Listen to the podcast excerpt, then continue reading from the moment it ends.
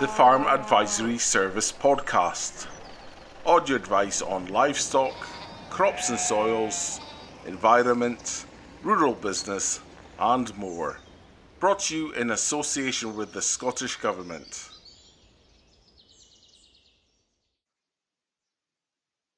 Hello and welcome to this Farm Advisory Service podcast. My name's Alex Pirie and this is Thrill of the Hill. In this episode of Thrill of the Hill, I sit down with Working for Waders Patrick Laurie and we discuss the decline of waders in Scotland, the practical steps farmers can take to counter the biodiversity crisis, as well as reflect on good practice, the trees versus waders debate, and other points of interest. Hello, Patrick. How's it going? Hello, how are you doing? I'm very well, thanks. Thanks for, for coming on today. We really appreciate the fact that you're you're taking the time to have a sit down with us. Um, I wonder, Patrick, whether or not you'd kick us off with just a kind of quick introduction of yourself and the kind of background to, to working for Waders. Yeah, so um, my name's Patrick Laurie. I um, run a, a, hill farm here in Galloway, just outside Dalbeattie. Um, I breed um, Galloway cattle and and um, sell off pedigree um, Galloway cattle each year. So um, I'm quite hands full with that across 1,600 acres. Um, and well, that's the, the main dollop, and there's bits and pieces dotted about. But I also work as a as a writer and as a journalist, and I've got various other projects going. But one of the things I've been working on the last few years is is working for Waders, which is a kind of collaboration between lots of organisations who are involved in in wader conservation in Scotland. So we've got RSPB, we've got um, British Trust for Ornithology, we've got um, some of the shooting organisations as well. Actually, sort of working across kind of traditional divides, we actually um, deal with everybody who's interested in in in wader conservation, and we also deal not only with organisations but but individuals. So there's lots of people involved in working for waders who are kind of representing their organization and it's trying to make sure that people are, are, are working together better. Um, but also there's people like me who don't belong to any organization. There's people like me who who just I'm purely just involved in working for waders because I'm a farmer and because I'm interested in in the kind of stuff that's happening. Um, so yeah, whatever I say next necessarily doesn't. I mean, we have no official kind of party line. That is effectively our party line: is that working for waders helps people work together better. But within that, we don't have particular policy statements. We put together kind of best practice guidance. We support people who want to do better for waders. We um, run various projects and schemes to help people find out more about waders. But um, yeah, I'm not necessarily have my my sort of my foot in my mouth over this. I'm worrying about whether I'll say the right thing on behalf of working for waders is because I don't I don't really believe there is a right thing on behalf of working for waders. I think working for waders is more about is more about the conversation and then more about getting people around the table. Perfect. Yep. No, well, we're happy to have you around this virtual table. so, Patrick, the, the idea with the podcast is that we get to discuss the topics that are affecting um, farmers who are operating in the farmed upland environment. Can you just set the scene for our listeners and tell us what constitutes a ground nesting wading bird and why are they important from a um, biodiversity standpoint? So, um, there's a waders. I mean, waders is is a is a big, clumsy, silly name to give to a very, very big variety of different birds um, right the way across the world. Although some places they're called shorebirds rather than waders, it all means the same thing. Um, working for waders specifically looks at curlews, um, looks at oyster catchers, lapwings, redshank, and golden plover. So those are those are sort of the big five waders that working for waders is interested in but there are others. There'll be there'll be several other species of waders that we get in this country, but I suppose those five are the ones that you'd reckon would be most closely associated to uh, farming in Scotland, but uh, yeah, more or less also upland farming in Scotland. So, um, and I think that they're, they're, really important. They've been really important in Scotland for centuries. There's the the the, the when I say wading birds are all quite different, they all do they're all quite noisy. They're all quite obvious. If you're out in the countryside and there's waders around, you tend to know it. Um, so actually, yeah, they figured quite big in terms of the sort of culture and the, the heritage of the place. Um, actually, go back to I'm 36. Go back to my dad and his dad's generation. He almost couldn't really imagine farmland without waders in it. Um, and it's only in the last 20 years, probably 15, 20 years, where they've really started to collapse. The numbers, when you look at some of the figures, um, curlews here, where I am in Dumfries and Galloway, down by well, more than three quarters since the mid 90s. Um, lapwings down by two thirds in that same time. Um, yeah, it's a big. They're significant, I think, not just because they are um, beautiful and interesting and, and attractive, and they say a lot about the culture of a place, but also they they they kind of indicate the condition of a place. They kind of the, the it waders don't exist completely in isolation. They eat lots of invertebrates, and if you don't have the invertebrates, then you don't have maybe some of the diversity of plants that the invertebrates like. So they're kind of like a handy marker to tell how things are going, and I think um, they're significant because the big declines we've seen tell us that something's not right. So, so I think yeah, we we really do. They are worth paying attention to, even beyond the fact that they're lovely looking birds it's interesting some of the things you say there, Patrick. I, I, speak with farmers all the time, and they're always telling me that they're noticing fewer and fewer breeding birds in general. Do we have any kind of figures or statistics around wader decline in Scotland and, and why it's a big issue? Yeah, so I think um, the the figures that we get, the figures that we get are, are pretty compelling. Um, like we're seeing just just almost sort of wholesale collapse in some places um, of particularly birds like lapwings, which are very sensitive to change. And actually, you can lose lapwings very quickly over the course of three, four, five years. You can go from having good numbers of lapwings to having very few lapwings. Um, and as, as, I say, that's that's in some places that's more than a two thirds decline of lapwings in Scotland. Um, but curlews take slightly longer to decline, and actually the problems that curlews suffer, um, they can go on for many years struggling and and give quite a misleading impression of what's happening. Um, but yeah, um, upwards of three quarters of curlews in Scotland lost um, during the during the, the, the last sort of 20, 25 years. Um, and there's all sorts of different reasons to that. There's no kind of one one one answer to this. There's there's lots of different factors at play. Um, but I think probably what we're seeing is a bit of a perfect storm. Everything kind of all happening together. And when you go to different parts of Scotland, you speak to people who who who are absolutely adamant that they know the answer of what the problem is for their curlews or their lapwings. And you go to another part of Scotland, and that factor might not even figure at all. So so it's not it's not very straightforward, and that's one of the encouraging things about working for waders is. Uh, the scientists, the ecologists are very good at turning out paperwork, very good at turning out studies to say, here's the solution in X, Y, or Z location. But that might not be what works for you. That might not be your answer. So we we actually need to hear from farmers what what their problems are and, and really kind of start to drill into that in a lot more tighter detail, almost on a farm by farm basis in some places. In previous years, Patrick, Scottish Government have listed ground nesting wading birds, oyster catchers, curlews, redshank, snipe, lapwing as national priority species. Presumably, you welcome that, but from a practical perspective, what does having a status like that actually mean on the ground?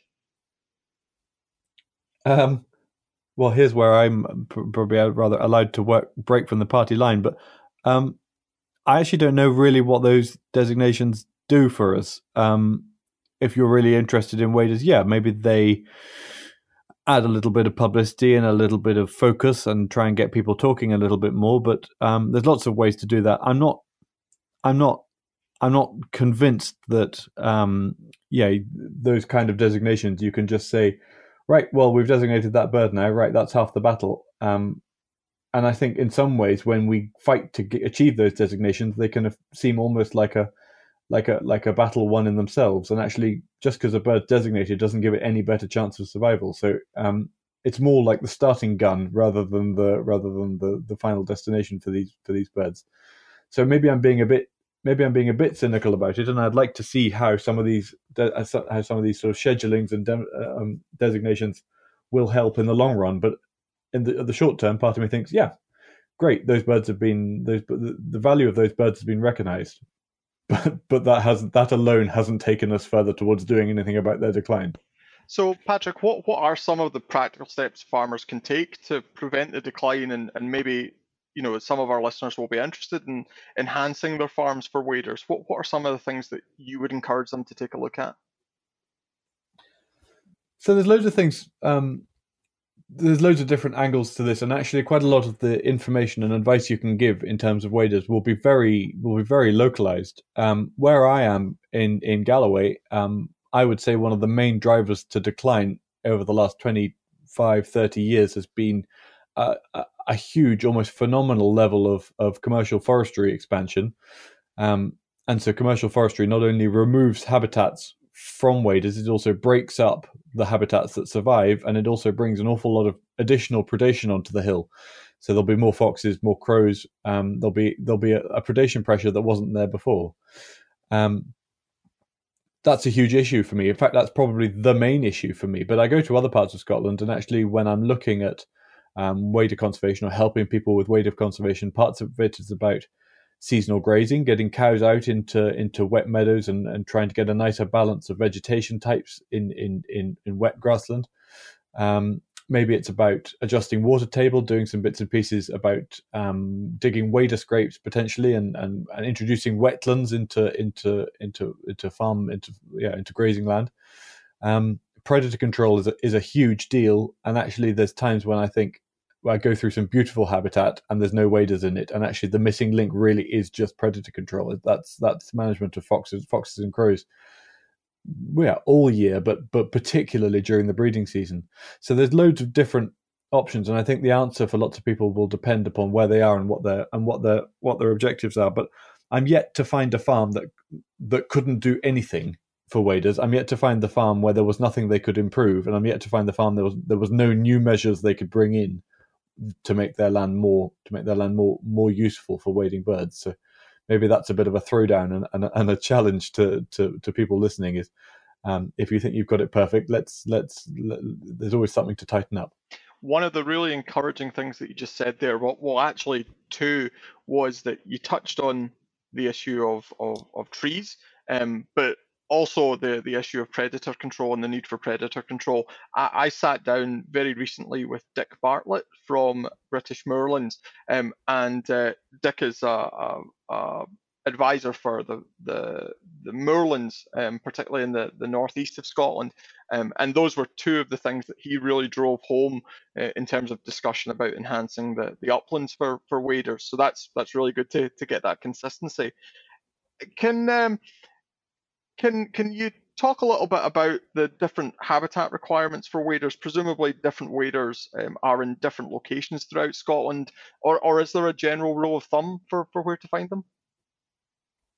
It um it'll vary. I mean, most of the waders uh, I've listed, most of those target waders that we're interested in, will be there will be some in probably every parish in Scotland, but I think the ratio or diversity of, of which species are where is going to vary down even to a field by field basis. So, um, just as an example, curlews might like um, a little bit of access to rough grass and heather moorland. They might also like a bit of rushy sort of in by pasture. They might like good productive grassland, and they might like even in the space of a day to move around between those three. Whereas a bird like a lapwing likes really really short stuff. Um, proper proper tightly grazed sheep pasture, good productive grass, but but a very short level. They don't they like to build their nests on in in very very short grass. Um, and actually, they'll nest also in arable um, in a way that curlews perhaps won't. So they'll nest in amongst um, potatoes, they'll nest in amongst turnips, they'll nest in cereal crops.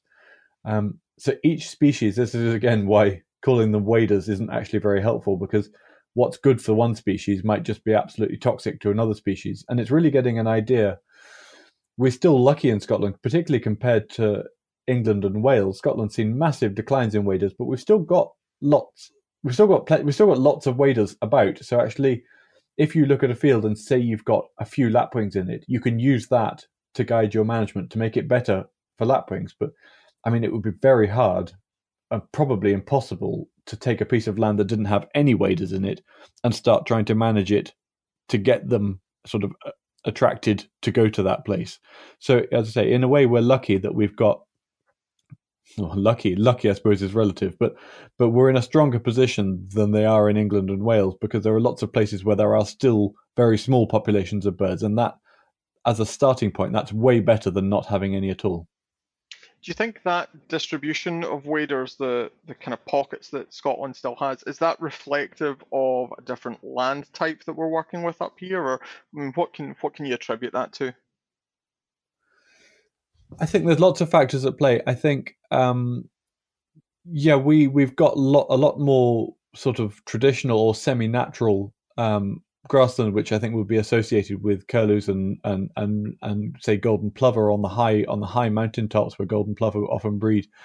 Um, but I think also culturally, the way we've, I mean, the sort of the history of, of, of farming in Scotland and the way we've kind of um, progressed over the last fifty years, we're not we're not as incredibly well advanced down the line of of kind of future food systems the way they are. And if you go to places like uh, Lincolnshire and East Anglia, um, where they've just got sort of extensive, very very intensively managed um, agricultural systems in place, I think there's a kind of an interplay between a very old fashioned style of crofting and small scale farming on the west coast of Scotland, and that kind of just traces its way through. So the fact that the fact that um, the space within what we're currently doing um, kind of means we've held we've held on to a lot. Um, we've held on to a lot of stuff a lot better than than maybe maybe in England and Wales.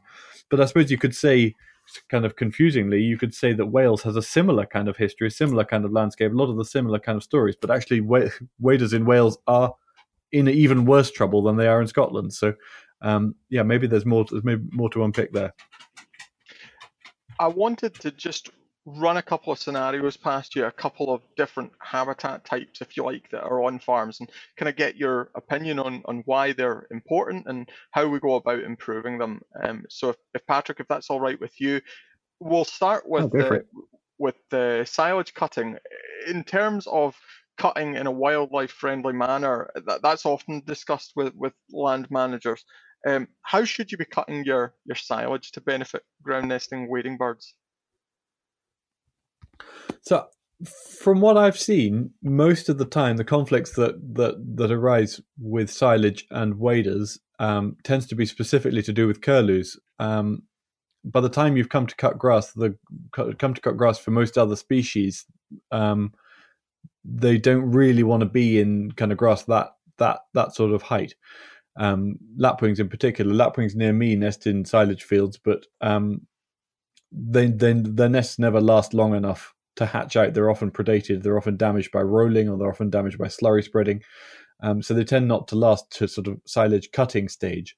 But when it comes to curlews, it is possible to, in advance of cutting the field, um, work out where the birds are, work out where the nest is. It, it's it can be very hard to find the nest, um, but it is possible with a lot of time and a lot of work, just watching and waiting and spying um, to find it. And then you can mark the nest and then you can um, cut around the nest and effectively leave a little area around the nest uncut. Um, in parts of England, they've done that. And actually, the curlews have gone on to fledge their chicks and, and get away. What then happens to them? I mean, it's still a long way. It's fledging a uh, sorry, hatching a chick is one thing, but fledging it, actually getting it to a stage where it can fly, is is quite another. So, um, yeah, there's lots of moving parts in that, but it is perfectly possible to do it. If you've got chicks that have already hatched and they're living in the actual silage crop, that could be a huge challenge because obviously they're moving about. You can't work out what they are. And I think that might be a bigger problem than damaging the nest because there's very little that humans can do about that. Um, and chicks, particularly when they're little, I mean, there's some clever ways of cutting a field so that you're slowly, you're cutting from the inside out, so you're pushing birds into the margins, so you're not actually sort of compressing everything into one small island in the middle, and and, and then that's when you really risk harming stuff. Um, small chicks don't really herd like that quite often, and actually they're more likely just to clamp down, and you'll just hit. You'll you know, chances are you might hit them with the mower just because they're trying to hide from you, rather than you're moving them around. Um, so it can get it can get quite tricky it, it it it can be difficult. But one of the things I've been doing here is working with my neighbors and putting in a lot of time, kind of spotting stuff, um, trying to come up with the farmers on the ground to make solutions to make sure that the chicks have the best chance of success. And that, again, that goes back to what I was saying earlier. There's no kind of shortcuts here. There's no kind of sort of textbook solution to this. It really is working out what's going to work on each property. Brilliant. Um, what about uh, rush pasture? Where does that fit into the discussion on farm? A lot of farmers will think of rushes as something to be cut, sprayed, and improved. Um, what do you think about that? I think that's in in a wider sense. I think that's that's that's great, and that's actually one of the really good things um, that, that when it comes to wader conservation, what's good for certain wader species is actually really good for agriculture as well, and that's that's where farmers want to get to. I mean, when I say earlier that uh, curlews quite like a, a, good rushy field, yeah, they do quite like a good rushy field, but they don't like a field that's so rushy there's no grass in it. Um, and they don't like the same with lapwings. Lapwings actually avoid rushes, too many rushes. They're like a little tuft of rushes here and there, in the same way as most fields will have a little tuft of rushes here and there. But nothing, nothing stands to gain from a field that's absolutely hammered with rushes. So um, when farmers start looking at um, rush management solutions, part of me is thinking, fantastic, you can. This is that that's an answer that that ticks both boxes. And when I worked for um, Soil Association, we ran um, rush management workshops, helping farmers kind of really address issues they had with rushes in in in productive grassland. That was just like it, I was running those workshops trying to help farmers um, to improve the productivity of their grassland, and I might as well everything I said might as well have applied just as well to wader conservation. So the two, particularly when it comes to lapwings, the two almost just completely overlap. If you want good productive grassland to graze sheep on, that's that's what a lapwing wants too. So there's no there's no conflict there. I don't think.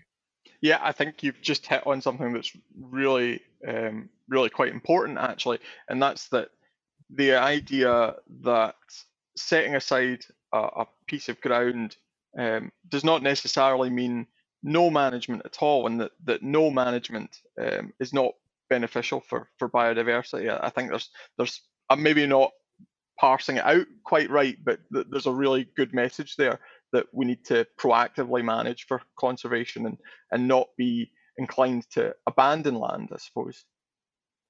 Yeah, totally, and I think that's what goes back to that goes back to this kind of story of what waders are in Scotland is they're fa- they're farmland birds, and, and they want you to farm. the, the, the, the, they do best when the when the farm's working when the farm's working well. Uh, they've only done they've only kind of really started to struggle because um, some of the more productive systems just kind of trim the edges off and just just operate on just too tight a margin that just tip waders off. So quite often when you go and, and speak to farmers and look at the systems they've got in place, um, it's really encouraging to see that you really don't have to do much. You just have to. It's more a tweaking, um, and so and certainly the idea that you would take land out of production or that you would that you would kind of like wrap a, a, certain area in cotton wool and prevent livestock from going in it or prevent grass from being cut in it. I, I'm not actually sure that would give any benefit to waders anyway. They they really do. They're, they're, they're farm birds. Can you talk a little bit, Patrick, about the importance of wader scrapes? Um, what what are they? Why are they good for waders? And do you have any tips for the construction of a successful wader scrape? Yeah, wader scrapes. Wader scrapes are good for lots of reasons. I think primarily because they're quite easy to do and they're quite cheap to do. So so a wader scrape really is just a bit of a scratch in the ground that fills with water, just so that you have access to a little bit of standing water in a in a field or in a naturally wet bit. I mean, it's not not necessarily an idea that you would go and find a dry bit and try and somehow make water stand in it. And if you have a, a corner of a field where where there's naturally it's naturally rashy or there's sort of a soggy bit to it, um, that's the kind of area where where you you might want to look at, at just digging a wader scrape. They tend to be quite small. They tend to be only sort of um, 10, 20, 30, 40 square feet um, with a with a if anything, a, ideally a good kind of um, rather than being circular, make the make the edge of the shape of it as as kind of as long as possible. So windy edges and and um, lots of sort of little turns and corners around the edge to make sure that the amount of the amount of sort of space where water is, the amount of shoreline is absolutely maximized. Um, and then just it's really then just a matter of, of of standing back to see to see how you get on with it. They really shouldn't be, as I say, they shouldn't be deep. This is this is certainly nothing like a pond. But um, and then going back to even what we were talking about before, right? This is not a matter of removing these places from management. It's about then grazing them. It's about then getting livestock through them. It's about having yeah, it probably flies in the face of probably what a lot of people would like to see on farmland. But it's about having a bit of a messy bit. It's about having a bit of a muddy bit. It's about having a bit of a scruffy, bit of a scruffy corner. And it's amazing. Some places where you see wader scrapes done right, um, it really is an absolute magnet to the birds. And it's really, I mean, it, it can be a really useful habitat feature. But at the same time, we can't just make wader scrapes until we have all the waders we want again. It's only one tiny piece of the puzzle. And actually, if you've got waders in a certain place, you might like to look at uh, impact of cutting of silage. You might like to do some predator control. You might like to do some different kinds of grazing patterns, and you might also like to in, make a couple of wader scrapes on top of that. So it's a great, it's a great and simple thing you can do. But but I'm starting to think about it more in terms of um, yeah, your first step. It might be the first thing you might like to do on that journey, but it, but yeah, it's certainly certainly not the answer in and of itself. Um, a bit of a disclaimer here, folks, but uh, Patrick and I have, have both worked um, with uh, with clients who have been putting in wader scrapes over the past couple of years now, um, and uh, I know some of the feedback that I've had, Patrick. Maybe you can echo this. Is that in addition to the wader benefits, some of the, the biodiversity benefit from an invertebrate point of view um, has been really encouraging just to have that kind of wetter area in the field for things to develop a little. So uh, yeah, no, wader scrapes definitely definitely a way forward.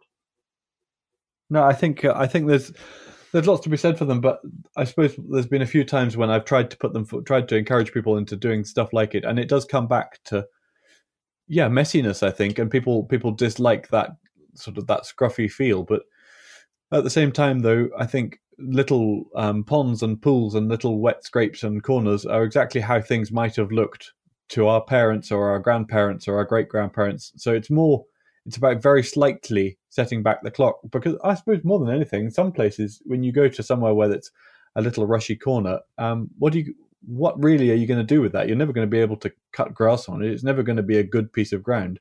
Um, so rather than batter your brains out trying to drain it and trying to get the best out of it, why not just slightly go with the flow and turn it into something slightly different? So that's if if you can if you can start to get your head around it. I took a certain amount of getting my head around it to begin with, but if you start to get your head around it, yeah, absolutely. I don't think there'll be anybody in Scotland who'll be listening to this thinking, "Well, I haven't got a single, I haven't got a single rashy corner anywhere on the farm."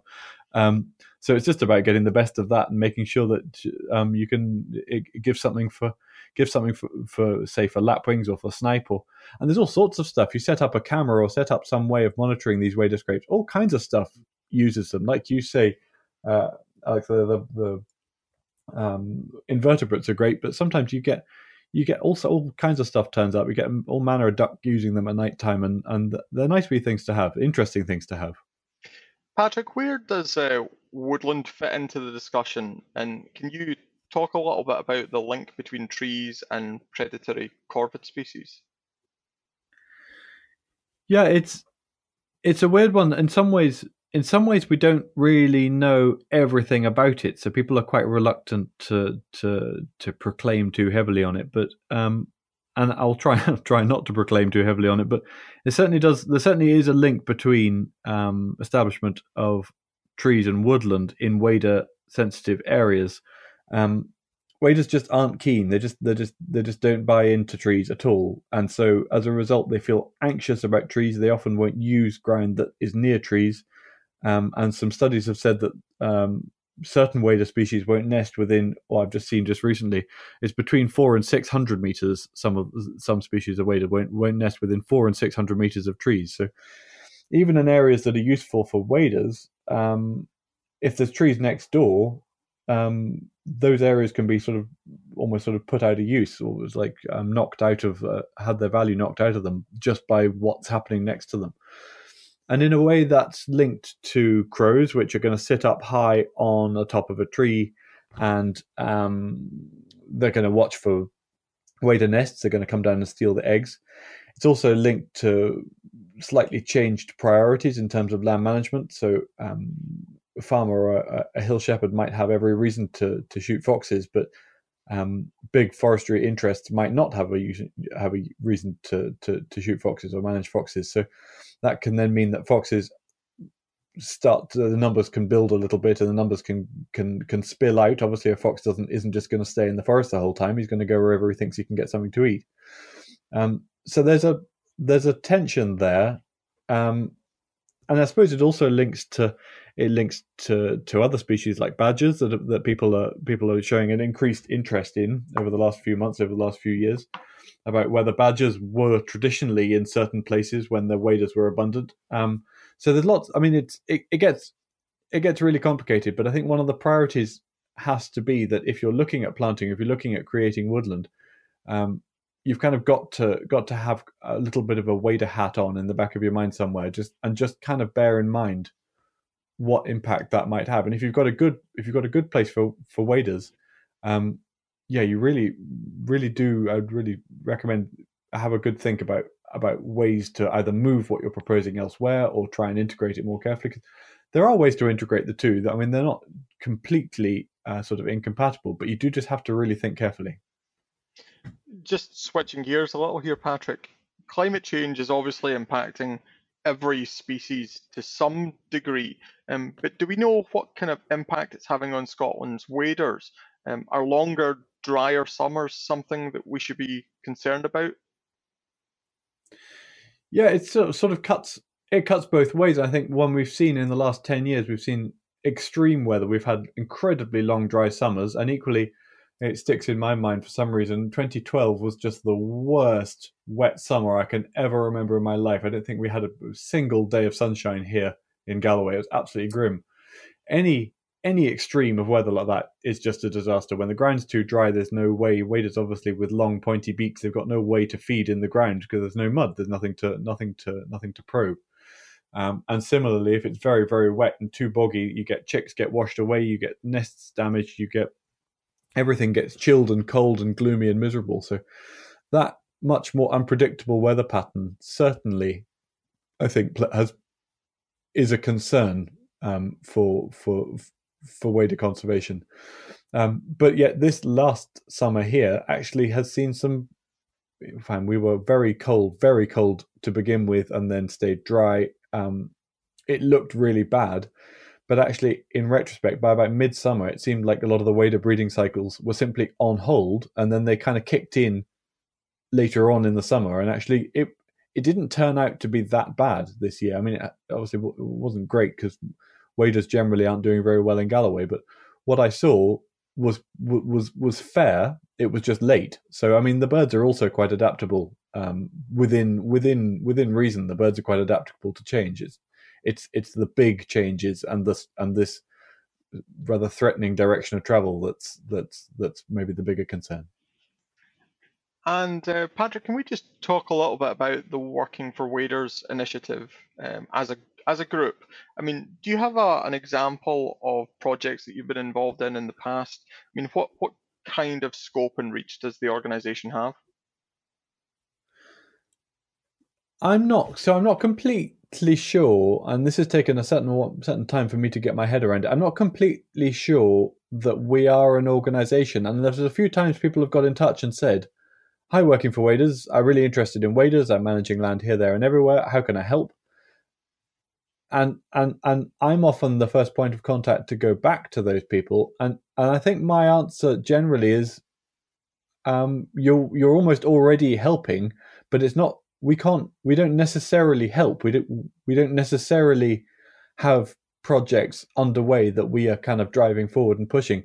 Actually, one of our main um, functions is to link people who are already doing stuff.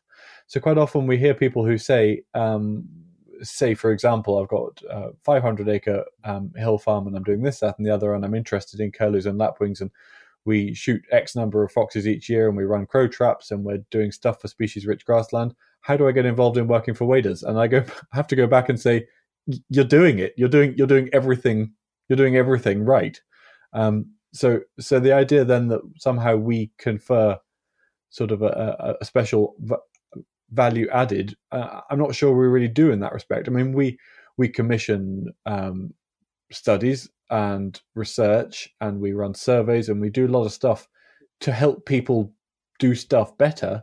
But but we I mean, for a start, we don't really have we don't even really have the budget to be commissioning stuff and doing stuff in our own right. We're we're more about adding value to the people who are already doing good stuff. And yeah, there's loads of really good stuff going on, and and we're always all the time in contact with farmers and gamekeepers and all manner of people who are doing their best for waders.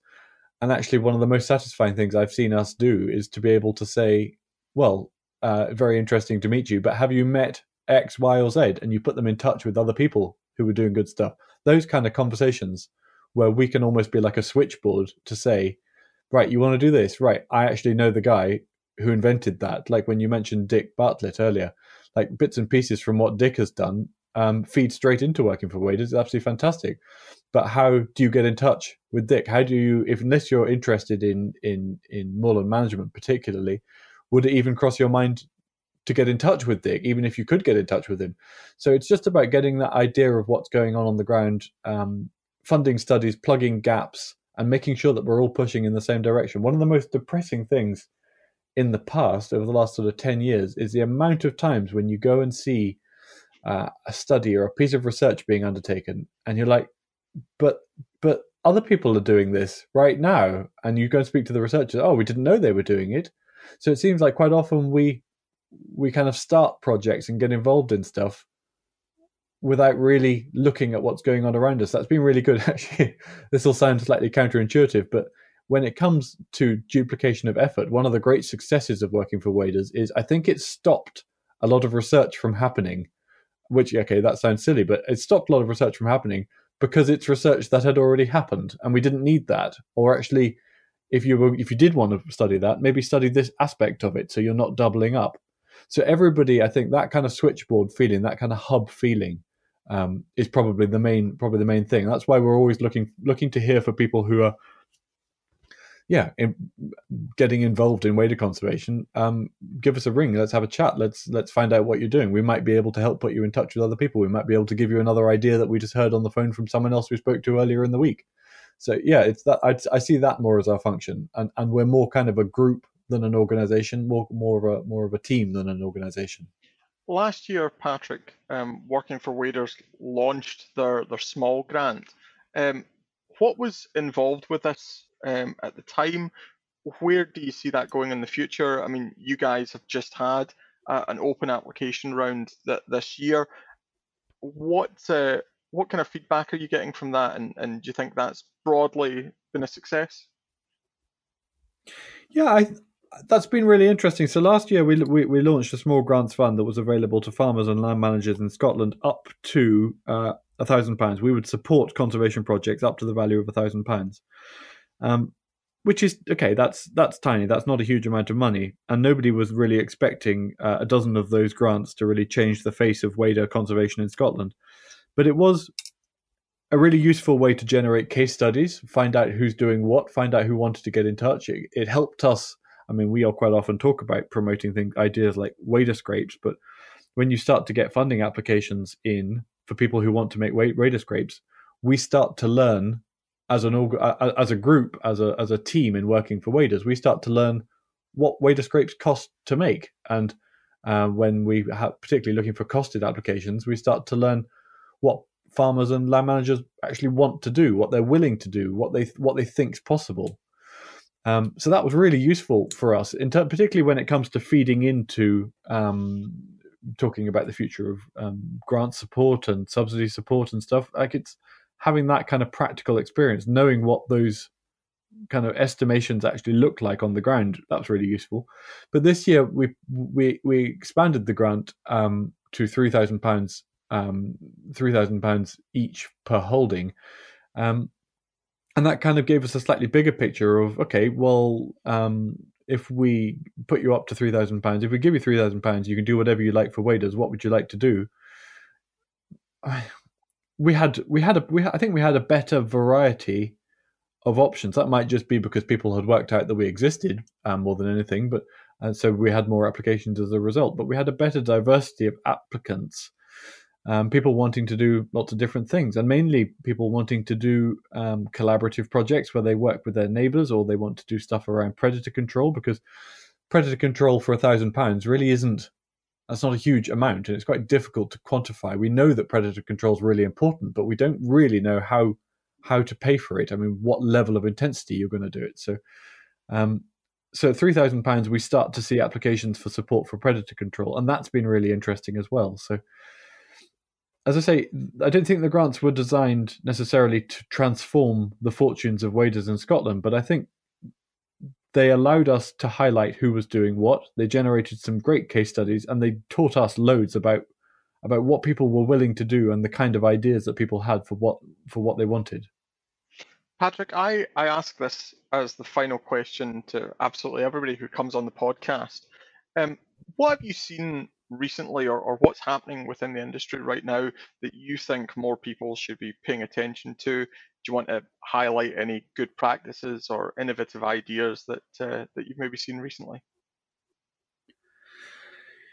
Yeah, that's a that's a that's a huge question because in some ways I see loads of stuff that makes me think, yes, this is just absolutely brilliant. I'm really excited. Like I, I there's some really good progressive stuff going on, and then in in other ways, I do see the legacy of still a lot of still a lot of a lot of old fashioned kind of not very productive thinking going on. So around where I am in Galloway, I'm I'm really enjoying seeing how people are tuning into peatland. We've got a huge amount of peat here in Galloway, um, and actually trying to get farmers tuned in to peatland management, peatland conservation 10 15 years ago was really hard because nobody nobody really nobody really got what it was about. But now that's sinking in the seeing the way farmers seeing the way estates seeing the way private landowners are starting to to really understand what's possible and take kind of the template ideas that are generated by say like um, SNH or NatureScot's peatland action taking those ideas adapting them to fit local in local environments, local places, and then really making them work, getting people to really buy into what peatland is all about. That's ace. That's that's really cool. Um, and and it's I think it's probably particularly cool because as I say, I was I was trying to push this 15 years ago at a time when nobody wanted to be involved with it at all. So that's a I've been able to see that in my own working life, that complete transition from I don't know what this is, don't really like it, all the way through to let's go full steam ahead. That's that's really inspiring. That's really encouraging. So you're optimistic then about the future of, of conservation in Scotland more broadly, you would say? Yeah, I think we're going to have to we're going to have to suck up a lot of change. There's a lot of there's a lot of big stuff coming down the pipeline, but I think I think we're in a stage now where conservation organizations don't just ignore farmers and landowners like they have been doing until the last little while uh, and I grew up in a in a in a in a, an advice and support system that was almost designed to disempower farmers and say, "You're the bad guys. Let us give that give that here. We you can't be trusted to look after the countryside." Um, whereas now I see kind of the tools and the steering wheel being put back into the hands of farmers, and that that's got to be a good thing. That, in fact, no, that's that that is a really good thing. That's that's great news. Well, on that positive note, Patrick, I think I'll, I'll just thank you again on behalf of the Farm Advisory Service for coming on this afternoon. It's been really good to have another chat with you, um, and uh, hopefully we hear more from you in the future. Brilliant. No, thank you for having me. Thank you for listening to this episode of Thrill of the Hill part of Scotland's Farm Advisory Service podcast. If you have any questions about any of the content covered here today, please do not hesitate to get in touch at 0300 323 0161 or contact us by email at advice at fas.scot.